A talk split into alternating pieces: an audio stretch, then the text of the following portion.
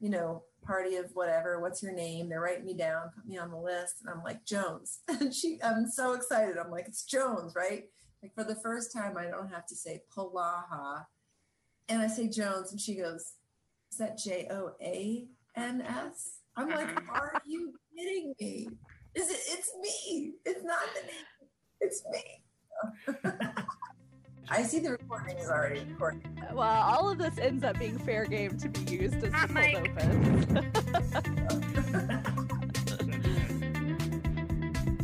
Hey, good morning. Welcome. This is Grace Pratt, the editor of the Integrated Care podcast from Collaborative Family Healthcare Association. We're so excited this month to bring you a podcast all about current research in integrated care.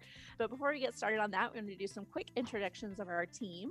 As we go around, you know, I always like to start with a little bit of an icebreaker question so that we can move away from talking about the weather every month like we used to do. And this month, in our theme of research, I thought it might be nice for an icebreaker to talk about some of those little correlations we see in our own lives. So, we all know that correlation does not imply causation. We learned that in our research methods 101 class, but sometimes it sure feels like it. Uh, so, for example, for me, I know that have noticed, and I teach my supervisors these this unfortunate truth as well. It seems like the more time I put in preparing for a patient encounter, the less likely that person is to show up. Uh, so, I could do my research, I can pull articles, I can get this really sophisticated intervention all queued up, and then they're gonna no show me. And so, I'd love it as you introduce yourselves if you would share a little bit about that. Naftali.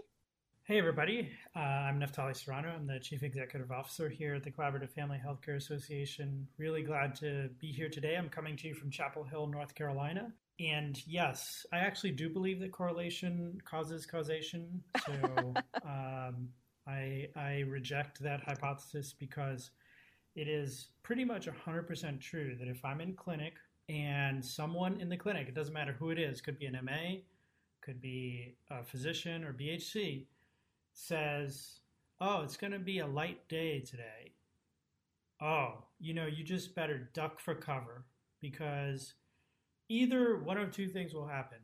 One, either it's not going to be a light day, you're going to you're, you're going to get hit with all sorts of uh, stuff, or yeah, it'll be a light day, but then right at the end of the day, you will get a patient that will be testing your patience and the limits of the time that you have to go pick up your kid uh, later on in daycare. So, uh, yes, so the rule that I teach my staff and trainees and anybody who hears never ever say it's going to be a light day. In fact, I have trained myself never to actually anticipate whether a day will be busy or not busy because it's just, yeah, the stuff's going to hit the fan, as they say. So yes, correlation does uh, prove causation. Okay, well, if we have any students listening to this, disregard that part for your test, and then you could enact it in your real life. uh, Bridget? I'm Bridget Beachy. I'm a BHC clinical psychologist, director of behavioral health out here in Yakima, Washington, the hot spot of COVID. Our claim to fame right now, apparently. I don't know if you guys have seen that. We're on the national news every two seconds for it. Uh, but I feel pretty safe right now wearing wearing my mask and all of that. As far as the correlation causation thing, definitely the minute a day is a little bit on the slower side, the minute I think it, I don't even have to say it. I think it. I know at 459 or 508 there's going to be a handoff and there just is. So it's, it's true. I think it into existence if it's you know, I only saw like four people on a half day, which uh, is for me like super slow. Like, oh man, super slow. 459, 508, handoff will come through. you know, I hear another one in what you and Naftali have said too. The closer it is to the end of the shift, the more complicated that warm handoff is going to be for that patient. Right. Oh, absolutely. Right. Yeah. Suicidal patients don't show up at nine o'clock in the morning. I mean, they they will show up at you know uh, 1159 or 459. Mm-hmm. I've totally just gotten over the fact that I will never leave on time ever, and uh, I'm okay with that. Yeah, you have to make peace with it for sure. Thank you, Christine. Hi, I'm Christine Borst, a former professor, former a lot of things, um, and now I guess creative free spirit, trying to translate what I've learned this last decade into a more creative world.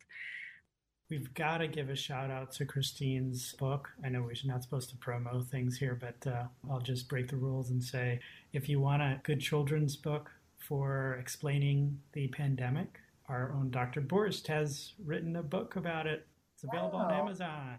I Thank you. Way to go, Christine. That's cool. Thank you. Yeah. So mine is more related to personal life.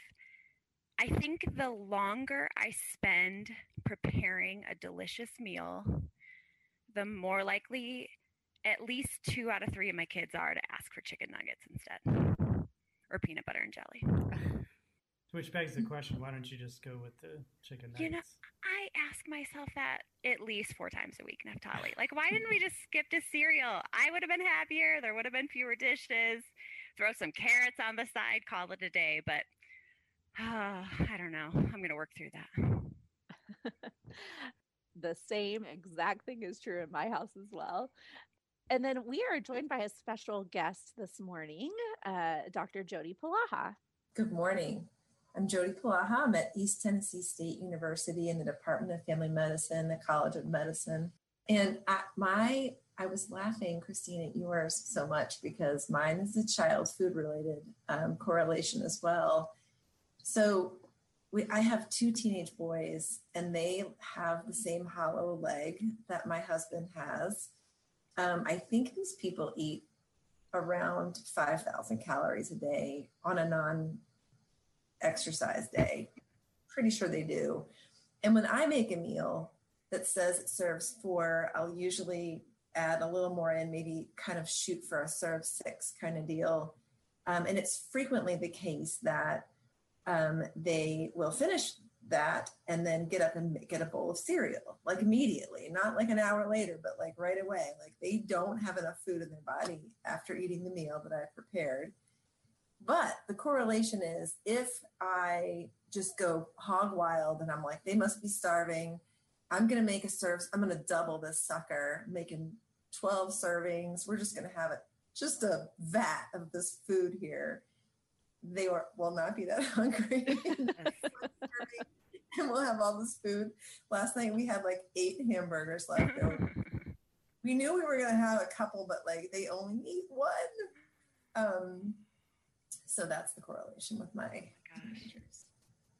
Thank you all for sharing those things. And I love that question because I think sometimes for clinicians or just everyday whoever research feels like a big scary thing and it feels like so much to accomplish to put together research questions or to look for connections or be, to be testing hypotheses but we're all doing it all the time in the way that we look at the world. And so i my hope is that through our conversation today and then through just uh, the ongoing work of our podcast and our organization that our listeners and our clinicians and everyone that is involved in integrated care will be thinking more about you know how can i incorporate more research into my work into my life into my perspective of the way that i look at the world uh, but before we launch into our conversation we do have a few news and notes for today so naftali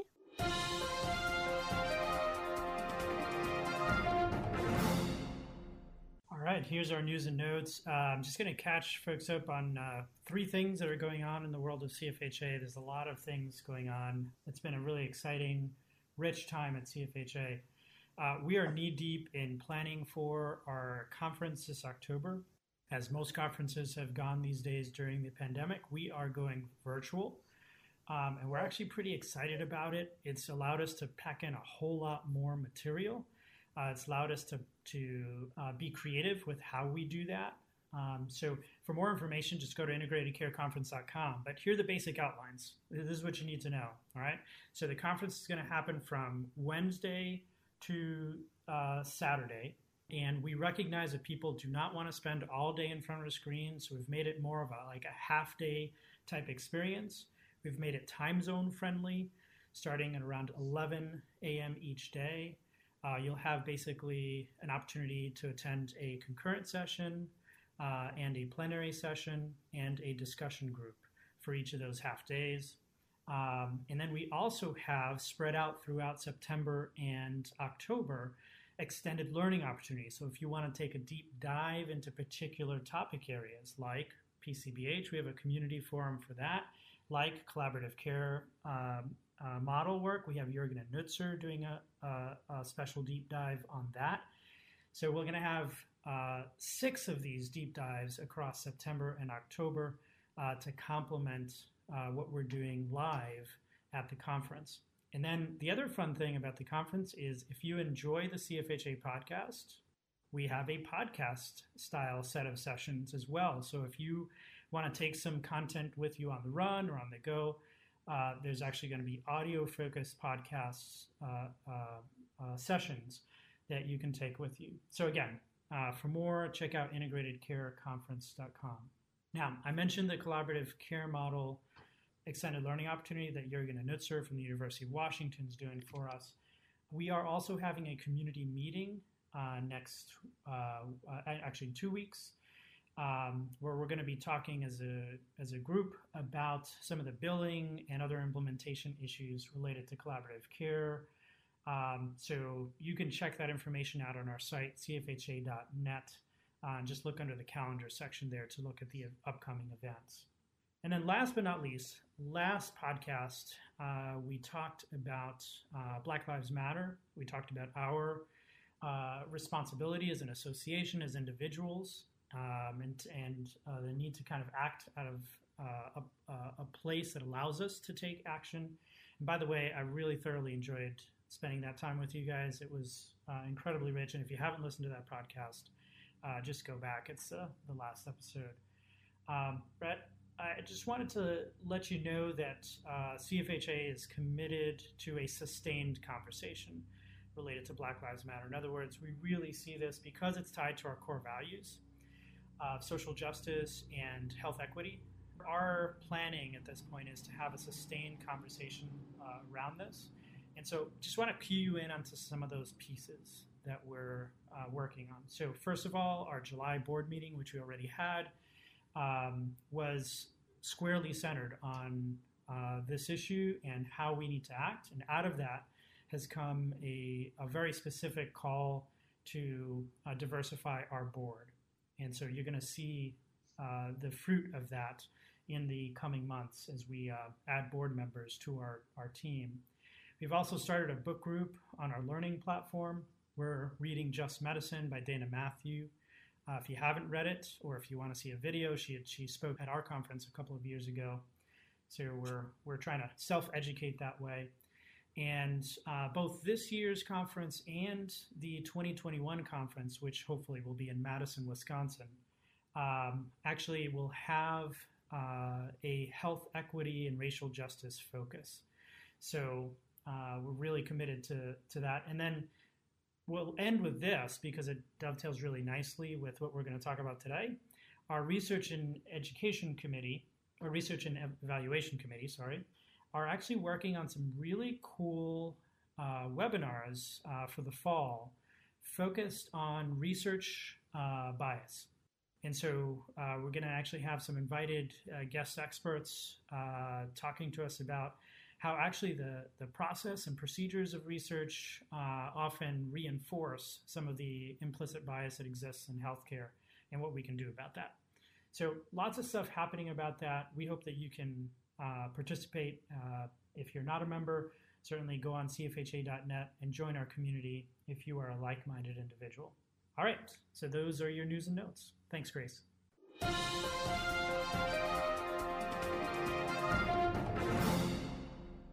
Great. Thank you so much. I'm so many things to look forward to and excited about stuff that's going to be coming out from our organization. Uh, we're going to take just a quick break and then we'll get back for our discussion for the month. So, you know that CFHA is the only member association for integrated care professionals. And you know that CFHA has an awesome annual conference and is a leader for online content in integrated care. What you may not know is that CFHA is also a leading provider of consultation services for clinics and systems building integrated care programs. From large projects to small ones, our consulting team uses the best evidence available and the most up to date practices and implementation strategies to ensure that your project is successful. Whether you need on site coaching, executive level strategy conversations, supervision sessions with your staff, or even speakers for your regional conference, CFHA's consultation services are there to help and at a price that is very competitive. Plus, by using CFHA's consulting services, you also promote the mission of our not for profit association. It's a win win. For more, contact us through our website at integratedcareconsultation.com. That's integratedcareconsultation.com, the place to go for the best in technical assistance.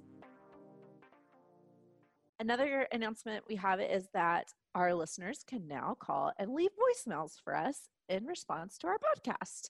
Now, your listeners have an opportunity to participate on our podcast by leaving a recording at our podcast line.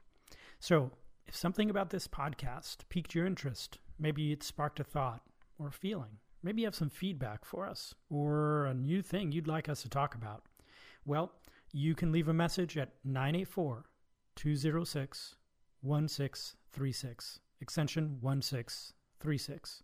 That's 984 206 1636, extension 1636. We'd love to hear from you.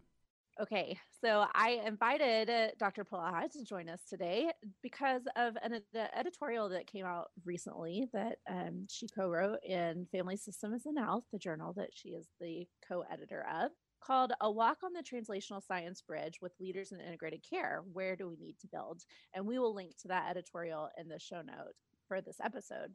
So I really wanted to just kind of expand this conversation and to hear more from you about how this editorial came to be. I love the way that you guys framed these questions um, to some leaders in our field and the information that came out from it. But would you tell us some more about the background of this? Sure. Um, we really want to um, try to keep our editorials consistent with things that are top of mind for our members and we certainly noticed that kind of the tension in choosing a model of integrated care and how to choose that model and what, what, what factors weigh in. Some of what factors weigh in is which model has the most evidence base and what how is that evidence base evolving for each of these models. It really seemed like something our readers would want to know about. And to speak about our readers for just a minute longer, um, we have a really interesting readership that I think is different from many other academic journals. Uh, we have a very diverse, I think, readership that is comprised of academics who do very applied and implementation science, dissemination science style research. And then we have lots of uh, what I think of as clinician scientists who dabble in research in the context of a very busy clinical life. Um, and then we have um, just uh, what I think of as clinician innovators who are uh, clinicians that are mostly clinicians, but really like to try new things. They don't necessarily collect data on them, um, but if they're taking a, making a bet about what to try, they want to know that it's something that um, somebody has shown has some uh, effectiveness. Uh, so they read, and I think that's not everybody. There's there's certainly the same categories apply for some policy people and uh, administrative and management people, not just clinicians. But that's the gamut. And to really um, to write editorials that speak to that gamut is important to us, and uh, in that it's not just an article about uh, a methodological issue, for example, that may not be as relevant for someone who isn't going to try to do research, but just wants to know how to make sense of research for clinical practice. Anyway, this just seemed like a topic that was uh, very much top of mind for lots of people um, in the organization. And so you guys interviewed uh, a couple of key contributors to our field and a couple of the different models, the PCBH model and the collaborative care model. Um, and you asked, I thought, some really thoughtful questions. So you asked, um, what's an exciting study that's being done right now? What are the big unanswered questions limiting dissemination or implementation of the model? what is one study that you would do if you had unlimited resources which i love the creativity behind that And then also in the clinical world, model adopters are beginning to see the compatibility of these two models. What are the opportunities for coordination or overlapping efforts? So really bringing out that collaborative piece of the work that we do. Mm-hmm. Um, so I wondered, was there anything that kind of surprised you or stood out to you from any of those answers? And also our other podcasters, as you were reading, because um, all of you are, have experience and expertise to share as well. Um, what stood out to you from some of the answers that were offered in this editorial? What was gratifying to me, not necessarily surprising, but gratifying in a, in a, in a delightfully, maybe surprising way, was that that um, doctors Reiter and Ratzliff both um, had thoughts that were consistent with what Dr. Sunderji and I had been thinking. And it was nice to have that sort of, um, they agreed, right? So I felt sort of validated, like, oh, yeah, we, we get this. We uh, really base those questions on this fundamental idea of a translational bridge, which, if you go back to our very first editorial, was central. And the bridge is two things it's the actual bridge itself and it's the science that is the traffic traveling on the bridge. The bridge itself is methods of doing research. Some of them are actual, um, what you would think of, of as a scientific method, like a randomized controlled trial, for example. Some of it is grant funding. Uh, some of it is scientific journals that disseminate the information. That's the architecture that supports actually doing research. And the PCBH model and the collaborative care model share that bridge. Whatever scientific discoveries we make about how to do research on models, which we don't have a very good architecture there. If you look at that bridge in the very first editorial, it's incomplete as it reaches the shore of where things happen, where actual practitioners are located. We don't have a lot of good methods in place for how you study the impact of a model. It's a very complicated study. So, as that science, the science of science, is developed, both the collaborative care model and PCBH stand to benefit from that. And to the extent that they're in communication about how, to, how are you going to study this? Um, how am I studying this, etc. There's some shared knowledge, and I think things can move a bit quicker. Um, and we all had the sense that historically they've been quite separate, and in fact, at some t- and sometimes competing. But they they share the bridge. They have to move their information on the bridge the same way that we do. One of the striking things about the two models is the lack of a strong way to measure model fidelity. How do you know you're doing the PCBH model? Exactly what tells you that you're doing it and is it the same thing? It tells me that i'm doing it over here. Do we all agree? Um, both the collaborative care model and pcbh have really strong um, sort of program or, or system descriptions but they're not recipes in the same way that um, you need when you when you cook. And i uh, my metaphor is they're sort of like your grandma's recipe. It's a pinch of this and a dash of that um, as opposed to you need a quarter cup and both fields are struggling with that. How do you develop a fidelity model for a model of care, not an intervention, right?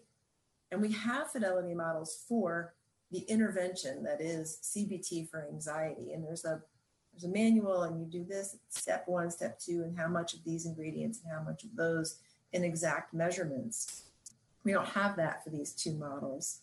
And unpacking that or solving that problem is a shared in, in many ways a shared problem. Um, and it, it is uh, part of the architecture of the bridge. We, we felt that way. And then as we discussed with them, we, we saw that they agreed and, and we're grappling with those, like that, the lack of science and kind of trying to develop the science in the same way. You know, a few years ago, I had a guest lecturer who did a lot of collaborative care research. And so he was lecturing in my class about that. And he said, and we're doing this really exciting thing where we're actually, in addition to like the psychiatrist, we have a therapist on the ground in the clinic doing brief interventions. And my students were like, awesome. But that sounds a lot like PCBH, right? So when we do, when there isn't a connection between people who are doing really great research in these different models, it is hard to suss out between the two, especially when there is sometimes overlap depending on the system right. in the real world. Right. And and you know, being able to discriminate data that come out of that program where there is a therapist on the ground versus not. I mean, those are two different recipes for the collaborative care model. And you know, how do you know what what did what and trying to, you know, trying to set some sort of standards. It's really important. I think another thing that um, we sort of knew going into the conversation that we were not surprised by, but felt validated that we agreed were, we all agreed was true, um, is that the collaborative care model started pretty firmly in the center of the bridge. So the center of the bridge is, is kind of applied research and um, effectiveness and, effect- and efficacy studies. And, you know, they really have many good well designed studies showing the impact of their model, but they haven't um, translated it to the ground quite as much. Um, and so getting it to be actually taken up in the real world is their challenge. On the other hand, the PCBH model is much more firmly grounded in the real world. On the very end of the bridge where the road is, you know, kind of starting to turn into streets and lanes, and there's lots of uptake. Um, there's lots of folks utilizing the model. It's happening in the real world, but it hasn't made it back onto the bridge as much as we'd like to see it for those kinds of rigorous tests. And so um, there are different questions now for these two groups how to get their work going in opposite directions, right? Uh, so that was another thing that they both both of them agreed and, and talked about a bit in our discussions. And it was really interesting to hear their perspective on that as well.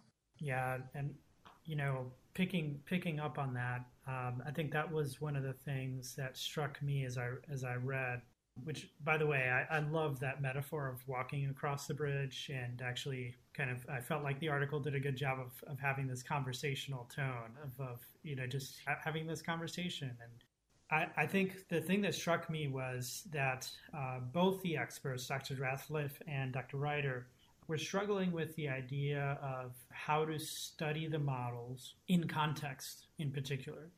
You know, so, so what are the characteristics of the clinic? What are the characteristics of the practitioners? Uh, what are the characteristics of some of the procedures that you use?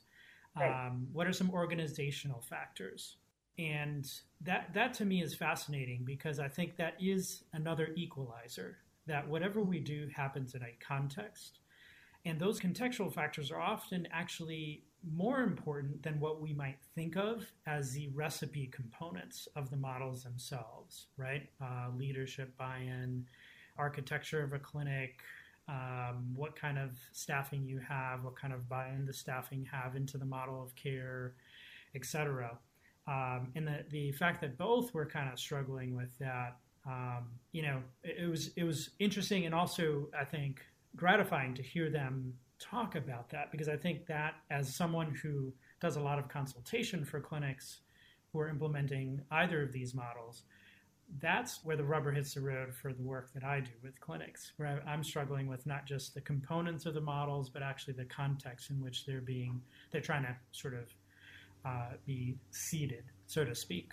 So uh, I, I, I think you did a good job of getting them to kind of talk about that. I wonder if that's something that they noticed. Uh, I don't know how much interaction you had with them, but did, did they notice some of the kind of commonalities that that you and Nadia kind of saw?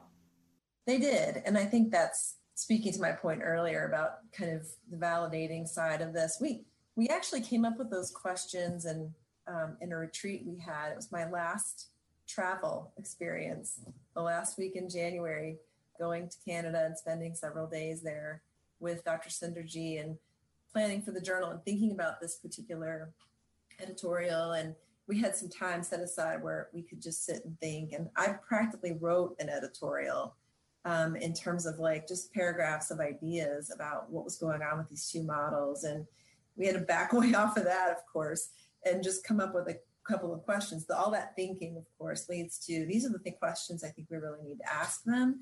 And it was interesting to see that their answers coalesced around kind of the essays I had written and preparing the questions. And yeah, I think they both really did uh, kind of see that agreement around the challenges um, in measuring the model um, as as I had and thinking about it as well.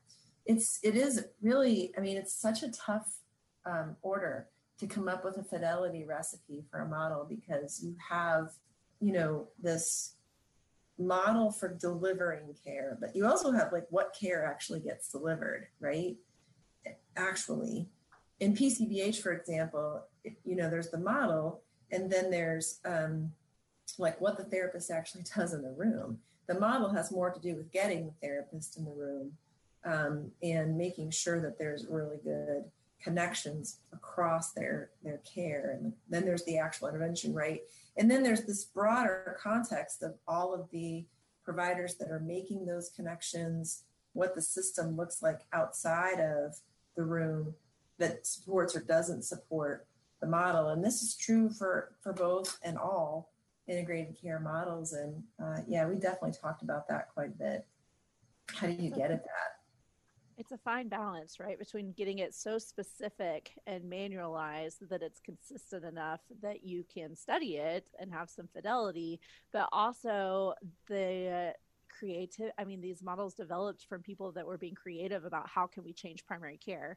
And so being able to allow for the creativity and the more elements of the system that you add and we know we have to be working within the system the less control that you have which is bad for research but good for you know actual implementation. So it seems like it's a really hard edge to walk for researchers yeah, and I wonder uh, along those lines, just to connect to some other editorials that have appeared in Family Systems and Health.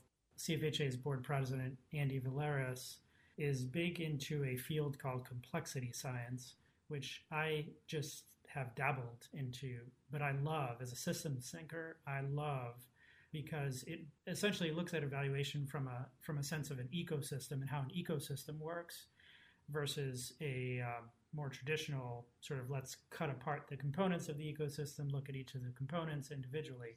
So, Jodi, I, I wonder uh, one of the questions that came to my mind was what if the tools we have right now aren't sufficient to, to tell us what uh, what a successful model in a you know XYZ clinic will be do we need to develop some other tools, um, maybe even reaching into an adjacent field like complexity science to rethink how we study things? I think that's a great point. Complexity science and dissemination and implementation science. I mean, when you get into the field of D&I science, you you really start talking about complexity because um, it's messy when you get off the bridge. I mean, the bridge is two lanes, right? Like one lane going in each direction, or maybe it's two in each direction. I don't know what it looks like in your head, but um, it's pretty simple. It's one road, crosses a river. Um, but once you get onto the onto the land, you've got all kinds of of uh, variables, and so D&I is all, and that's why uh, so many of the um, bodies of research that are based on these large and randomized controlled trials in the middle of the bridge never make it to implementation because there's so many factors that that were not considered during those trials that then you know are kind of deal breakers in the real world. And that's kind of those fields of science. And i'm, I'm not unfortunately i have not heard or learned much about how complexity science and D&I science have have interplayed, but they're they have a lot in common in that regard. They they really have that same kind of goal of how do we make this happen in this really messy situation where there's a lot of variability across different practices, for example. In the towards the end of the editorial, you asked um, Dr. Reiter and Dr. Ratzliff about how they might be able to you know how might the models collaborate or you know work together on these efforts? And i loved what dr Reiter said about he, he said i believe the yardstick for integration should be are we making primary care better? And it gets back to some of what we've been talking about this whole time that it's kind of that systemic idea of process versus content. The content is important and the you know the specific model that we implement is important but the process of how we're improving primary care, how we're expanding our efforts and understanding more from a systemic level and being, um, you know, bridging these different ways of looking at the science are so important. Yeah, and it points to kind of how I think science needs to evolve. And it and I think Naftali, you're totally right. Like we we don't have great methods yet for evaluating these complicated um, systems of care. You know, we're we're using some old tools to get at least a little glimpse of some answers here and there that apply in some cases, at least give us a, a little bit of a path forward. But we're also, and this is this was kind of the point of this article to some extent, you know, kind of co-building that bridge that meets the land, the actual science that will help us uncover, you know, really uh, best model um, outcomes and, and studies. So, yeah, and I think to that end, I think a key piece is really always having a connection between the research and its end. Like, mm-hmm. what are we mm-hmm. trying to accomplish, right? And again, the other one of the other piece, I love what Dr. Ratzliff said in her description of what she would like to happen going forward. And I, I was so gratified to hear that she was saying, you know, we'd really like to show outcomes and things like how many people avoid being incarcerated, uh, how many people avoid homelessness. You know, those endpoints are really important to stay connected to as we're thinking through how we evaluate our, our models of care and what their impacts are beyond the i think what's been frustrating i think in the first um, this first sort of era of research where we're still sort of i think uh, been trying to copy the intervention evaluation model where we're just looking at you know can we reduce uh, somebody's score anxiety score on an instrument or um, can we achieve remission on this disease which is sort of theoretically helpful but in the real world um, what does that do? Like, what does that do for the physician who's practicing in their practice? Does it make their lives better? Um, what does it do for the community? Even, you know, are we are we helping underserved populations uh, achieve better economic outcomes? You know, are they able to go to work more often? Are they able to care for their families? And of course, that larger question that Dr. Reiter brought up, is, which is germane to PCBH, which is are, are we adding some value to primary care? Are we making primary care something different than what it would be if we weren't there? Uh, or are we just adding on some other service? You know, that, that's not really relevant to the to the uh, to the work of primary care in general. And I think maintaining that connection helps us, I, I, hope, to think broadly about how we do evaluation and uh, I think maybe we'll push some of the design efforts of evaluation studies. I think what you're pointing out is that we're starting to evolve a better set of outcomes that are more meaningful in real world practice and in pointing researchers to those outcomes. But in conjunction with that, we need to be able to point folks to um, sort of accessible ways of measuring those. And so a fidelity criteria that you can get by just doing a assay of your EHR um, or health outcomes that you're already tracking in the context of clinical care. I think more of those kinds of um, clinician accessible outcomes will allow us to, it'll allow academics to come into clinical real world clinical settings and pull data and we you know not have to design crazy surveys with college students, you know, whatever. They can go in and get this data and allow clinician scientists to um, to create meaningful and helpful data as well. So, yeah. And the only thing I want to just add real quick is that what I see the most with the consulting as well as the training is that the folks, the mental health folks coming in, don't have really any understanding at all of what primary care is trying to accomplish. And that's kind of where things can go awry. Uh, do you spend 25 minutes with somebody or 40 minutes with somebody? If you understand primary care over and over, you'll understand how it could be in some ways standardized, but in some ways flexible. So that would be my advice to anybody who's listening, who's new, is understand what your primary care system is trying to do, and some of these nuances will become more clear for what to do as an actual clinician. Mm-hmm. And actually, that's a great complexity science approach, uh, which is just understand what the system's trying to do. Um, and and I think that's where you know, as as someone who works with clinics on implementation, that's something I remind folks over and over again. A system is designed to do what it was designed to do. So understand that design and your efforts to integrate what you're trying to do, whether it is PCBH or collaborative care, or whether you're just trying to do some sort of expert intervention or MAT intervention. If if you are essentially running counter to the overall design of that clinic, and this is where the evaluation piece gets funky because not every primary care clinic is actually trying to do the same thing. That's the thing. Every system is actually it's its own system. And it, but if you're trying to move in some sort of direction that pulls away from what primary care is trying to do, well, yeah, your implementation efforts are not going to work very well, no matter how faithful you are to a particular model of care. So having that understanding at the very beginning of what your system's trying to do really, really helps. So I'll give you a quick example of this. Just so a lot of times folks are starting out uh, trying to integrate a uh, uh, behavioral health program and they're trying to get buy-in. And I tell them, so what are what are your system's goals? Like, are you trying to uh, get uh, hypertension management uh, improved, whether through medication adherence?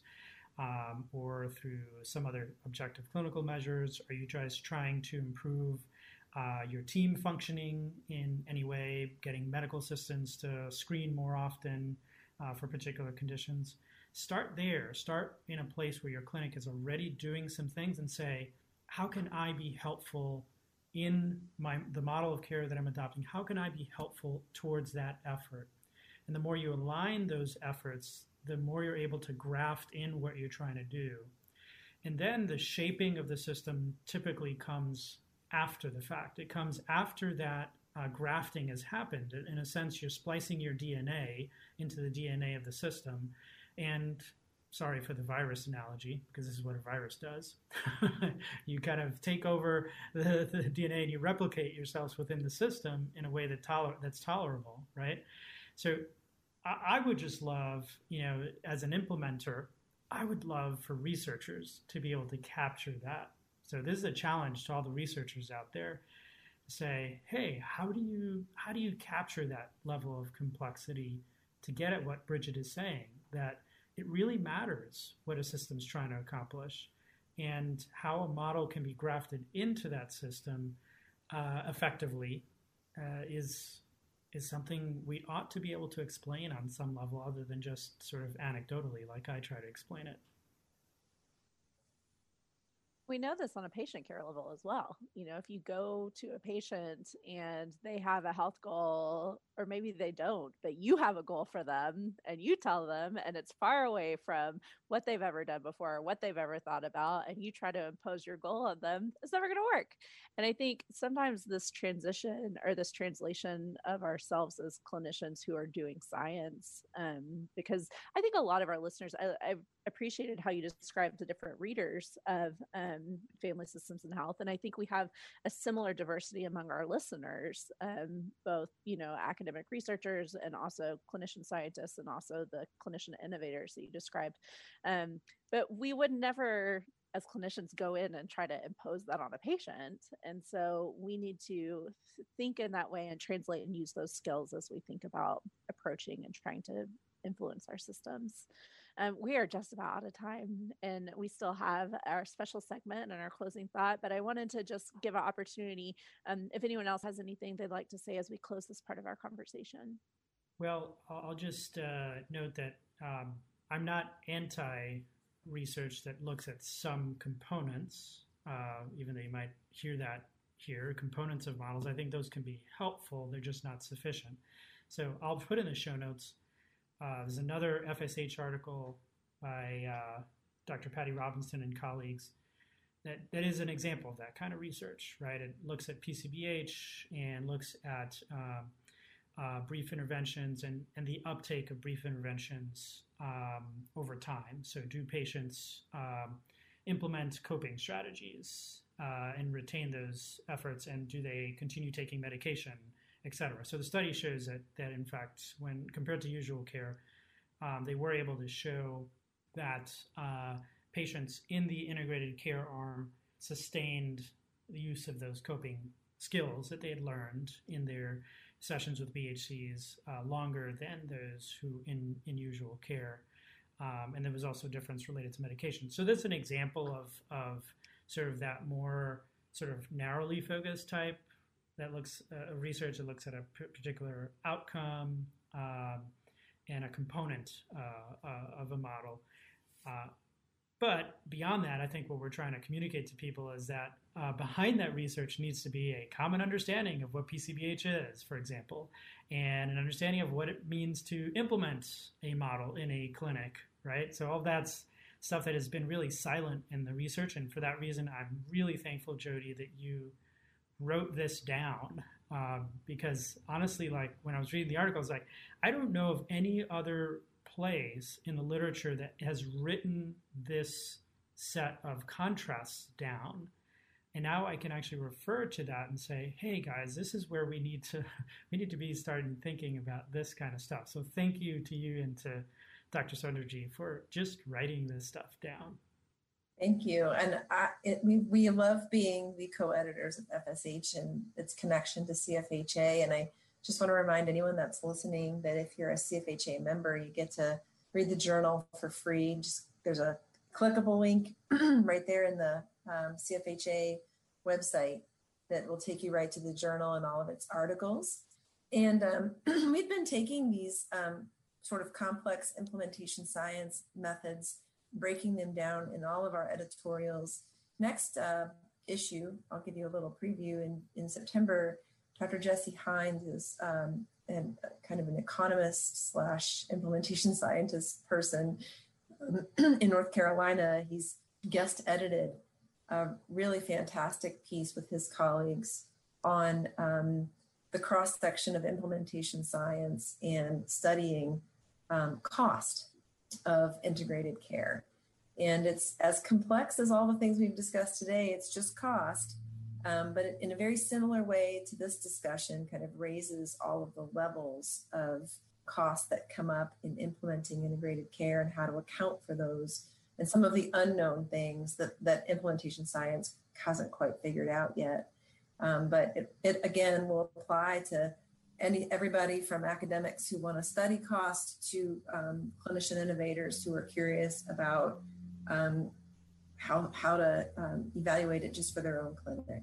So uh, anyway, thank you all for having me. It's been really fun. Thank you for joining us. And I can't just miss this opportunity to say thank you for your editing of the journal. And I think it's totally my personal opinion, but I know one that's very shared. I think at FSH, you do such a great job of having rigorous scientific research, but also having it be accessible and covering such a broad um, range of topics that are really meaningful to the field. So, thank you so much for that work that you do. Thank you.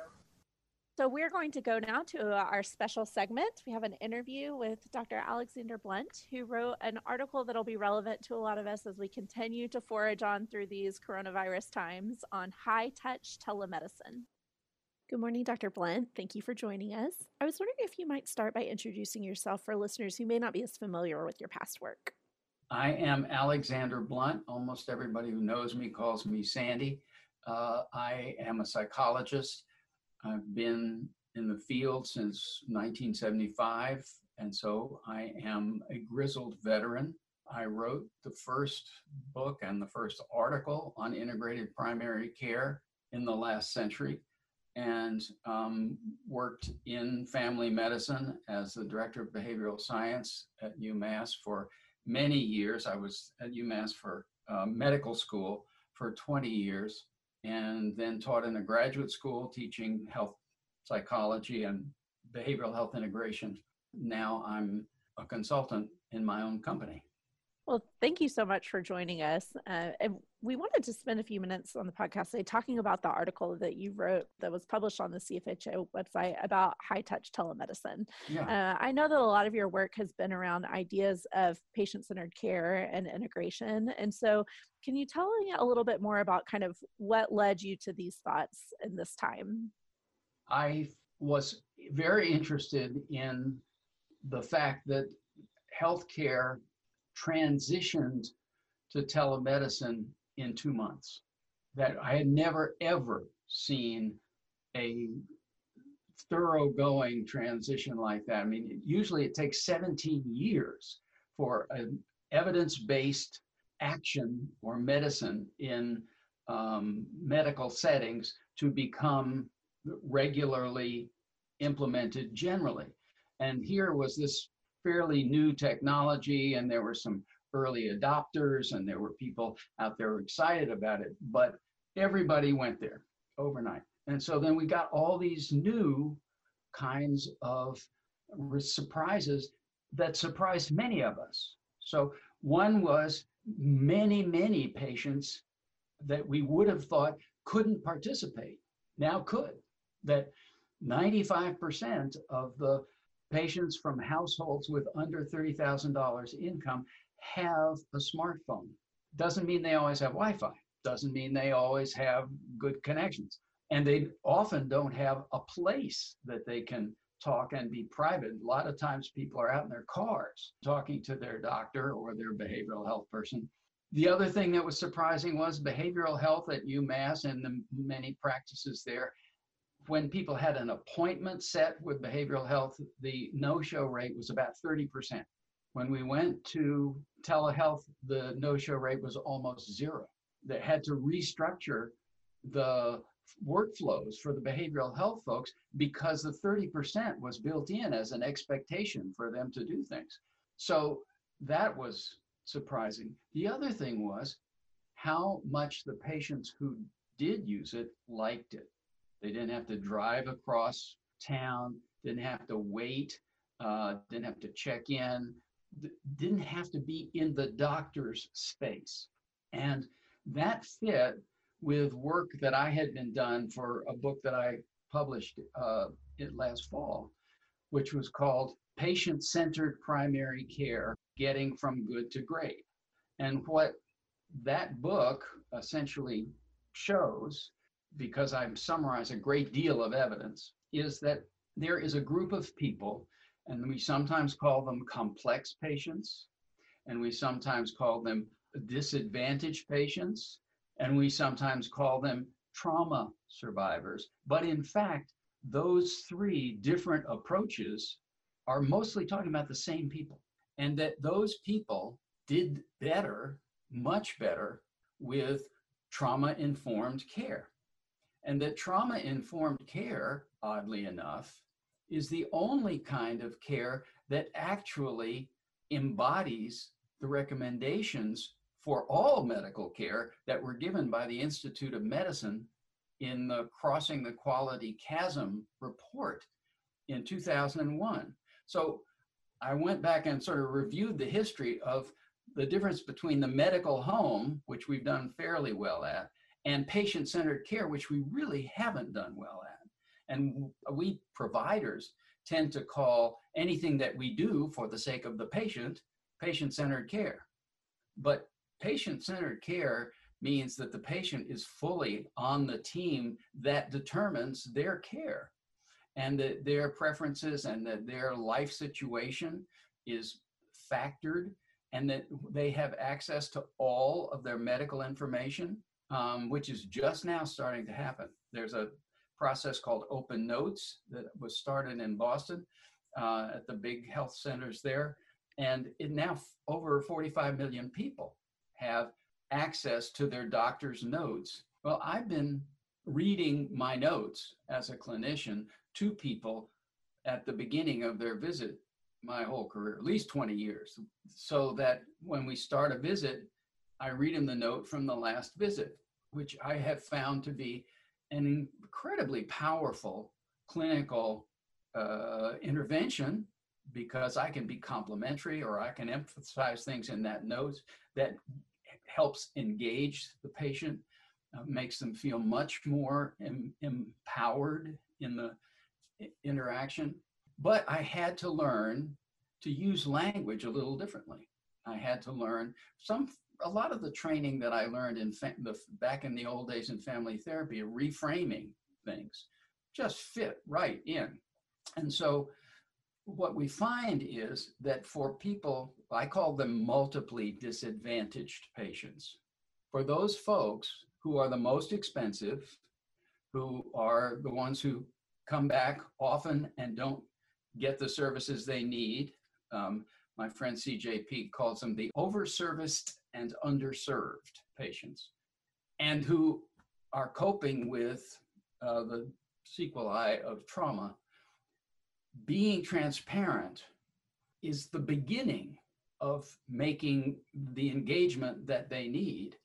Um, but you have to be able to speak your professional language in a way that is not stigmatizing, in a way that's not blaming to people. And professional language, even when the professional thinks that, no, this isn't stigmatizing, she's obese and blah, blah, blah, don't realize that obese is a technical term, for instance, in medicine, but in everywhere else, it's just an insult.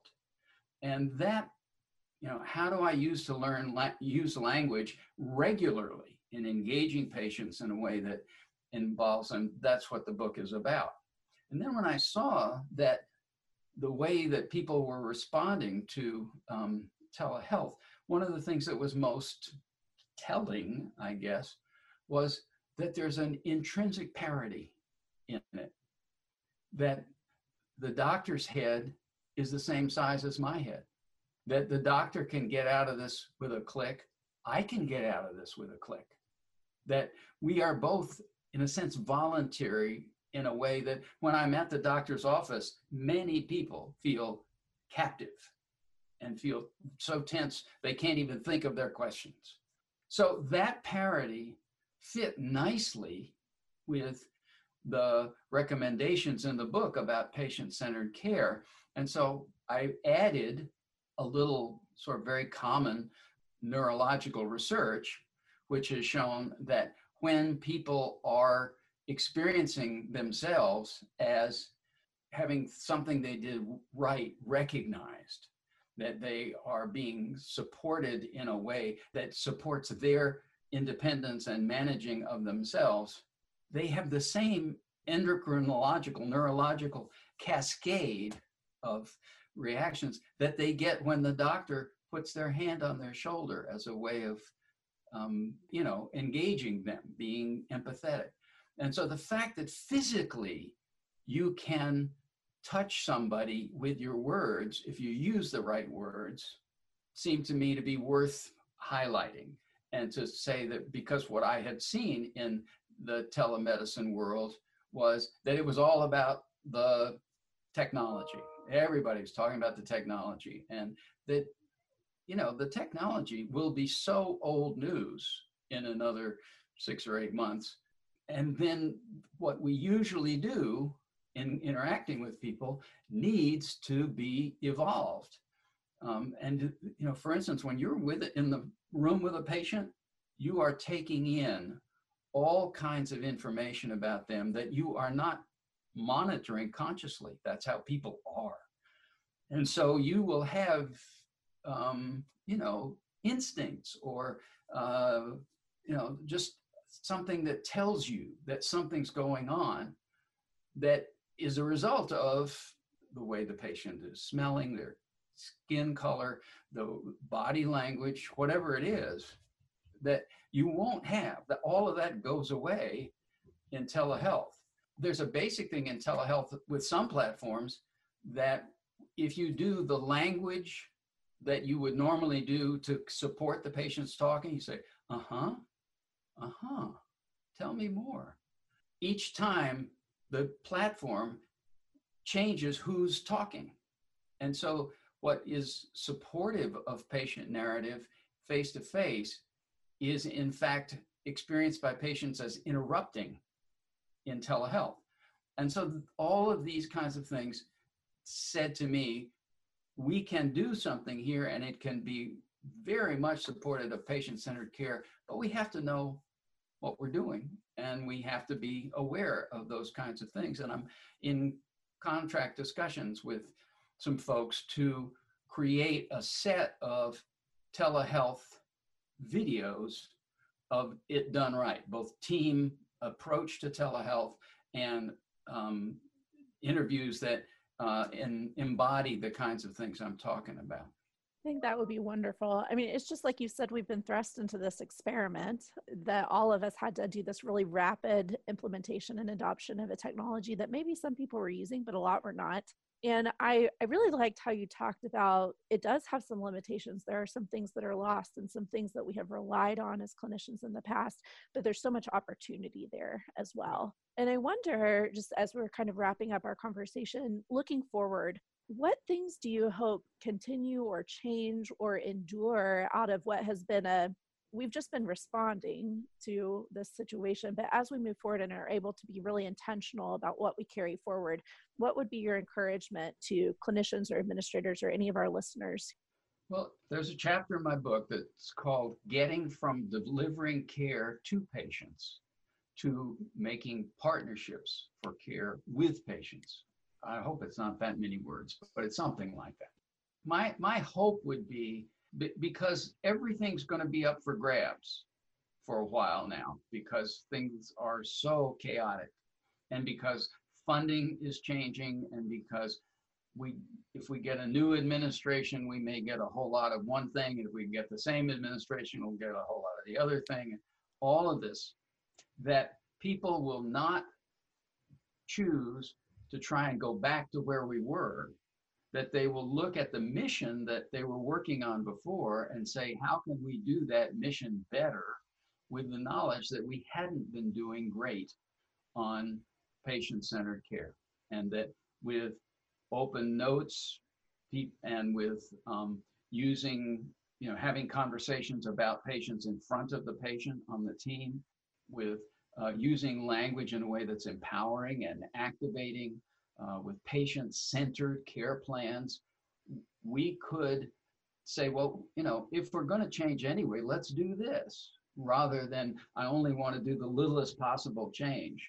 I went to graduate school uh, where the dean used to say that a little change hurts a lot, but a lot of change only hurts a little bit more.